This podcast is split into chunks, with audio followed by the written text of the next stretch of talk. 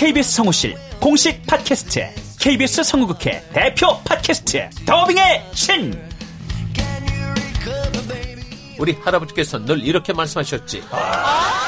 그 외화의 뒤에서 자신의 영혼의 목소리를 내기 위해서 애썼던 성우들이 그렇게 많이 있었다는 것. 멀더 어디에요? 당신과 헤어진 그 근처에요. 내가 내 목소리를 계속 듣는다는 거는 내 영혼과 계속 마주한다는 거거든요. 루시의 미래는 누구도 멋대로 정하지 못해! 루시 컷! 그들보다 경쟁력 있는 샘플을 돌리고 좀 더 멋진 연기를 하기 위해 또 샘플을 돌리고 또 일을 좀 더 더하기 위해 샘플을 돌리고 최강의 더빙의 신들이 모였다. 그들이 말하는 더빙의 모든 것. 더빙 스타 소환 프로젝트. 더빙의 신. 팟빵 앤 아이튠즈 정치 가능.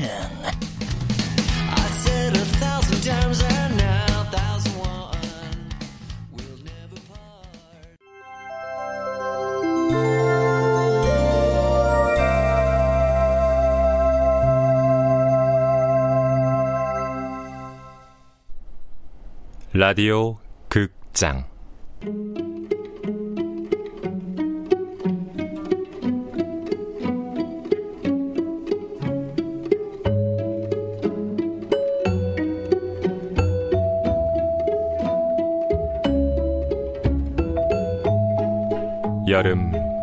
어디선가 시체가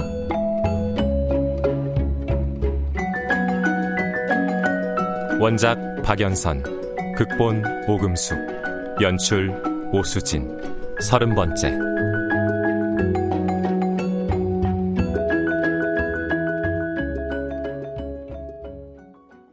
무수는 점심 설거지를 하고 병원에 가는 길이다.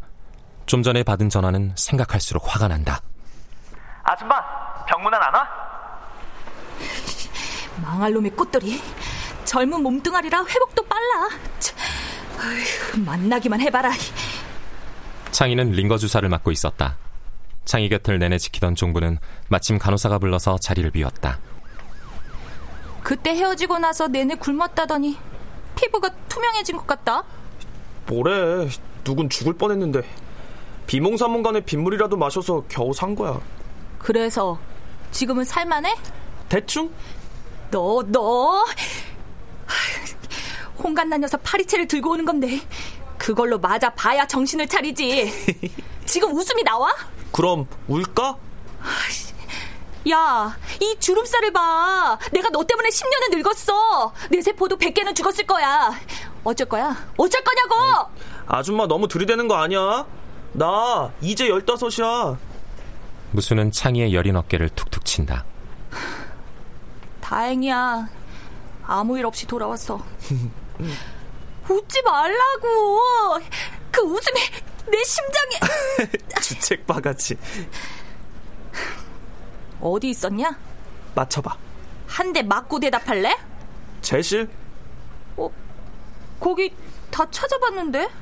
조혜은이 숨바꼭질 했다던데 생각나? 어? 벽 속에 숨었다고 했잖아. 그랬지. 근데 벽이 아니라 다락이었어. 창고 쪽 누다라. 거기 있었어. 거기서 뭐 했는데? 그냥 이것저것. 철학적인 고민을 좀 했지.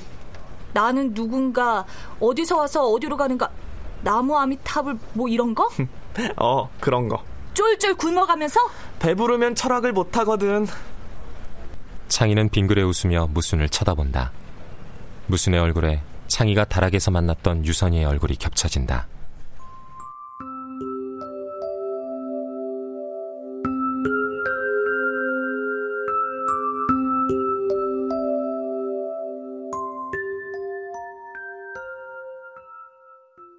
그날은 창희가 집을 나온 지 사흘째 되는 날이었다.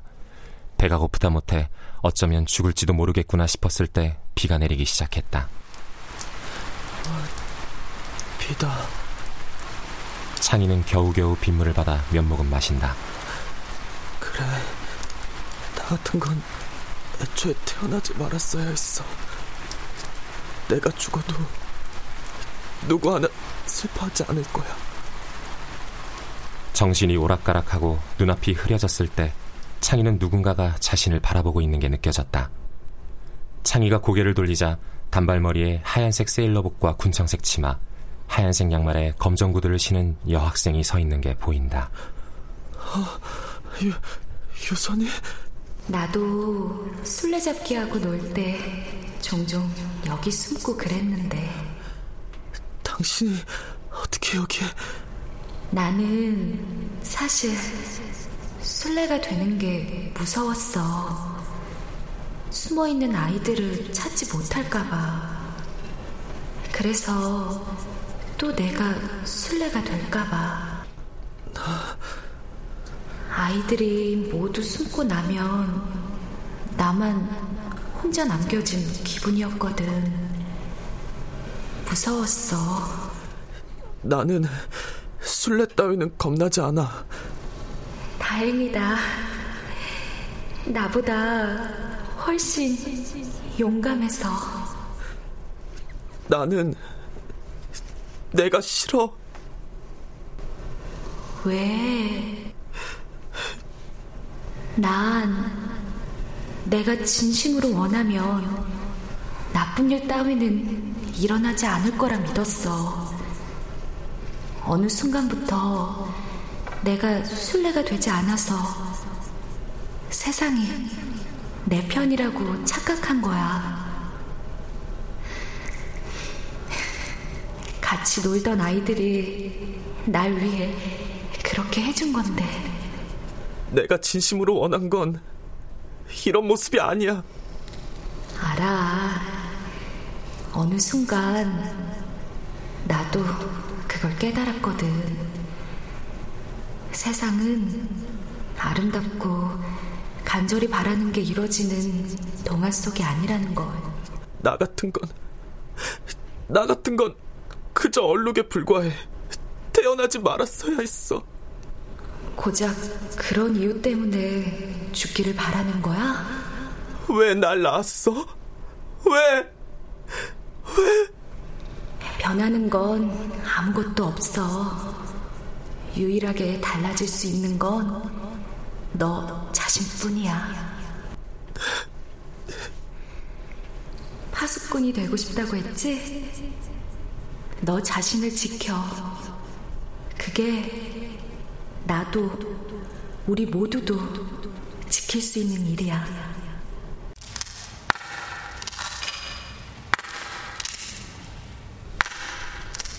안 돼, 안 돼, 가지 마. 날 혼자 남겨두지 마.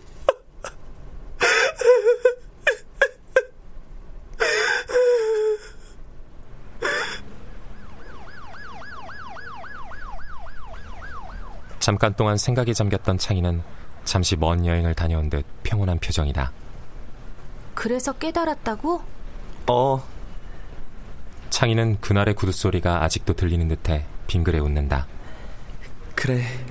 아무것도 변하지 않아. 나 자신만이 변할 수 있을 뿐이야. 무수는 창희가 무슨 생각을 하는지 다시 불안해진다. 야, 뭐야! 진짜 해탈이라도 했다고? 참, 웃기고 있네. 아, 진짜야. 계속 누워 있었는데 나중엔 오줌도 안 나오고 배가 고픈지 아픈지도 모르겠고 시간이 얼마나 갔는지도 모르겠고 그러다 보니까 내가 붕 떠 있는 거야. 내려다 보니까 바닥에 내가 누워 있고. 유체 이탈? 그렇지. 아, 죽는구나. 이런 생각이 드는데 근데 어제 오후 2시쯤? 3시쯤? 묘하게 기분이 좋더라고. 그때 나 봤어. 그 외계인. 뭐? 아, 외계인 말이야. 조혜은이 봤다는 그 외계인. 외계인이란 말에 무슨의 눈이 커진다. 외계인이라면 그 사람이 바로 어이 아줌마 왜 그래? 말해 듣고 있어. 역시 홍간나 녀석 말처럼 비밀을 갖고 있는 사람이 괴로운 거야. 분명히 유체 이탈이었나 봐. 아, 내가 몸을 돌린 기억이 없는데 제실 마당이 보이더라고. 아, 근데 외계인이 있는 거야. 머리는 동그랗고 커다래가지고 팔다리는 긴 외계인이 마당에 서 있었어. 어라? 리액션이 왜 이따위야? 미안. 이 비밀은 절대 말할 수 없어. 포커 포커페이스라 그래. 그래서? 그 외계인이 누구였는지 맞춰봐. 그냥 말해. 아이, 오늘 아줌마 마음에 안 드는데? 그래서 외계인이 누구였는데? 우편 배달부. 아줌마가 성냥개비라고 했던 그 우편 배달부 있잖아. 우편 배달부. 세시면 종갓집에 나타나던 우편 배달부. 제실 다락에서 보니까 막 햇빛이랑 그림자랑 그런 것 때문에 헬멧이랑 팔다리가 외계인처럼 보이더라고. 진짜 대박이지. 아... 왜? 그 우편 배달부 꽤 오랫동안 이 마을 담당했다고 그랬지? 19년인가 했다고 그랬잖아. 지난번에 아줌마네 할머니한테 얘기하는 거 같이 들어놓고. 기억 안 나? 그랬지. 우편 배달부. 그 사람이 유선이를? 햇빛이 조금만 다르게 비쳤어도 우편 배달부라는 거 알아챘을 텐데. 조혜우는 죽을 때까지 외계인이라고 믿은 거잖아. 조혜은 엄마까지 믿게 만들고. 진실이라는 건 참 별거 아니구나 싶더라. 진실. 그래, 별거 아니지. 그 순간 깨달았지. 아빠가 누구든 엄마가 누구든 별거 아니구나 하고. 그래서 기어 나온 거야. 근데 기운이 딸려서 집까지 갈 수가 있어야지. 길바닥에 누워 있는데 산에서 조혜은이랑 밤새 얘기하고 오시는 사모님이 널 발견한 거고? 어. 그래서 얘기해줬지. 외계인의 진실에 대해. 뭐? 얘기해줬다고 사모님한테 진실을.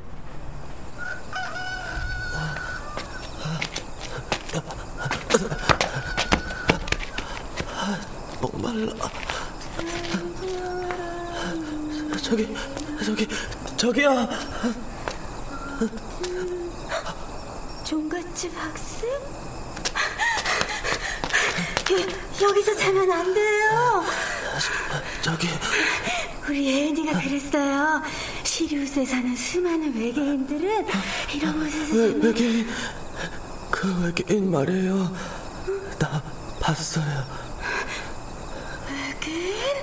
네, 둥근 머리에 팔다리가 긴 외계인. 외계인, 외계인, 외계인. 우리 혜은이 데려가는 외계인. 외계인. 우편 배달부예요. 아줌마 딸 조윤이 뭐 외계인은 진짜 외계인이 아니라 우편 배달부였다고요. 우편 배달부? 집에 저희 집에서 창희는 그대로 길바닥에 쓰러진다. 그런 창희를 물끄러미 보던 목사댁이 종갓집으로 뛰기 시작한다.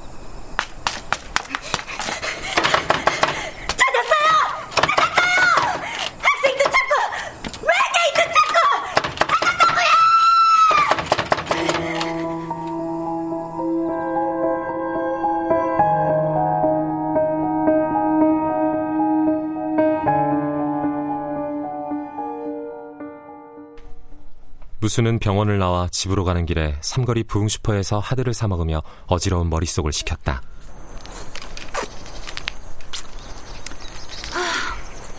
꽃돌이가 무사히 돌아와서 다행이야. 나 봤어. 그 외계인. 외계인. 그 사람이. 외계인이 누구였는지 맞춰봐. 우편 배달부야? 우편 배달부. 식목일 직전 제실에 나타난 외계인.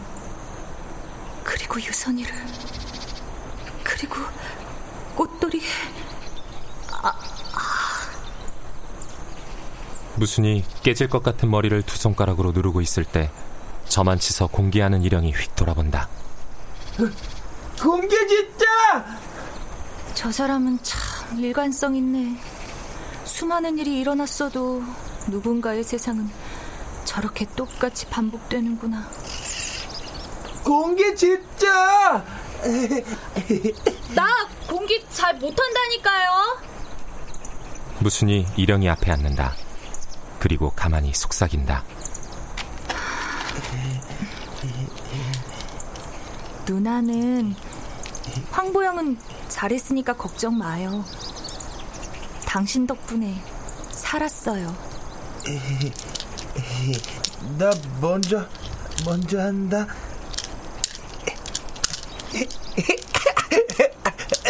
하나, 둘, 어, 하나, 어, 오후 4시의 햇살이 일영의 짧은 손가락을 환하게 비춘다. 그 시각 범죄 없는 마을 도항리에서 경찰의 공식 기록이 시작된 이래 처음으로 살인 사건이 일어났다.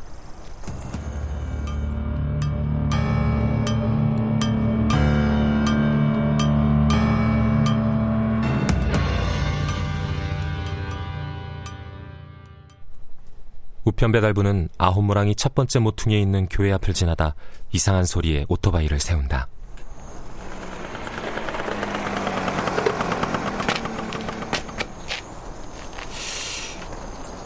뭐지? 분명히 교회에서 났는데.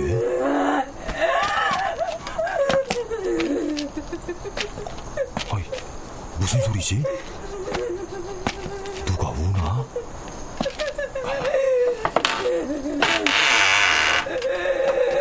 계세요.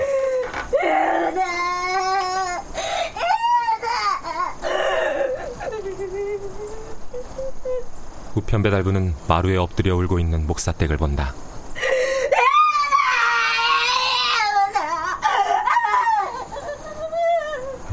밤마다 산에 올라가 딸하고 얘기한다더니 오늘은 대낮인데 저러고 계시네. 아, 저기 괜찮으세요? 목사댁이 천천히 몸을 돌려 현관 쪽을 본다. 우편 배달부의 구부정한 어깨가 보이고 둥근 머리와 긴 팔다리가 보인다. 외계인? 에? 우편 배달부예요.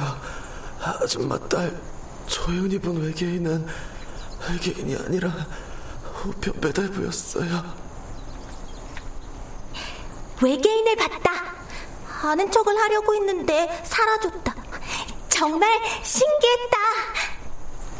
순간 목사댁의 눈에서 불꽃이 튄다. 목사댁은 허둥지둥 일어나 부엌칼을 움켜쥔다. 내 딸! 내 딸 돌려줘!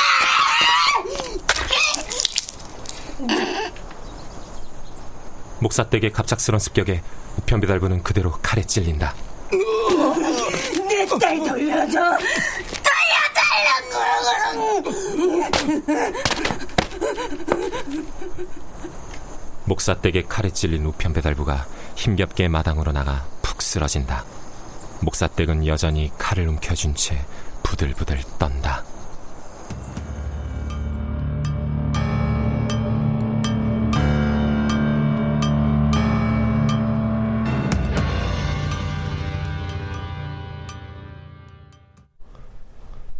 잠시 기절했던 우편 배달부가 눈을 뜬다.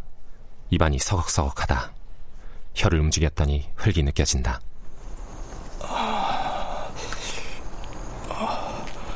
여기가 어디지? 하늘이 보이네. 아, 아 눈부셔. 그리고 이 바람, 불이 내 얼굴을 스치네. 내가 누구네 집 마당에 쓰러졌구나. 혹시 이것도 꿈? 우편 배달부는 자신의 배를 더듬어 본다. 뜨뜻하고 척척하다. 아, 역시 칼에 맞았어. 근데 하나도 안 아프네. 우편 배달부가 힘겹게 일어나 몇 발자국 걷는다.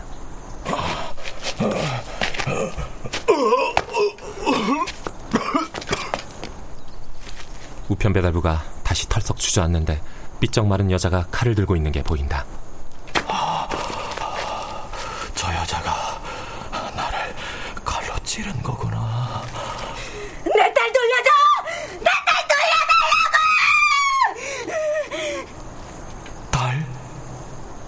저 여자의 딸은 15년 전 사라진 네명중 하나인데 왜 나보고 돌려달라고 하지?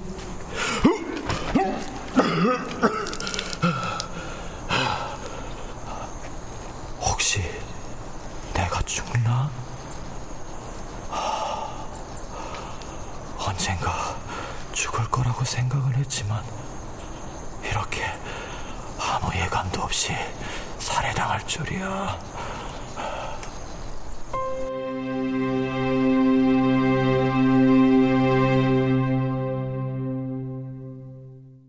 출연 홍수정, 성삼녀, 서건희, 신소윤, 정의진, 이현애, 김용 해설 홍후백 음악 박복규 효과 안익수 노동걸 윤미원 기술 이진세 김여창.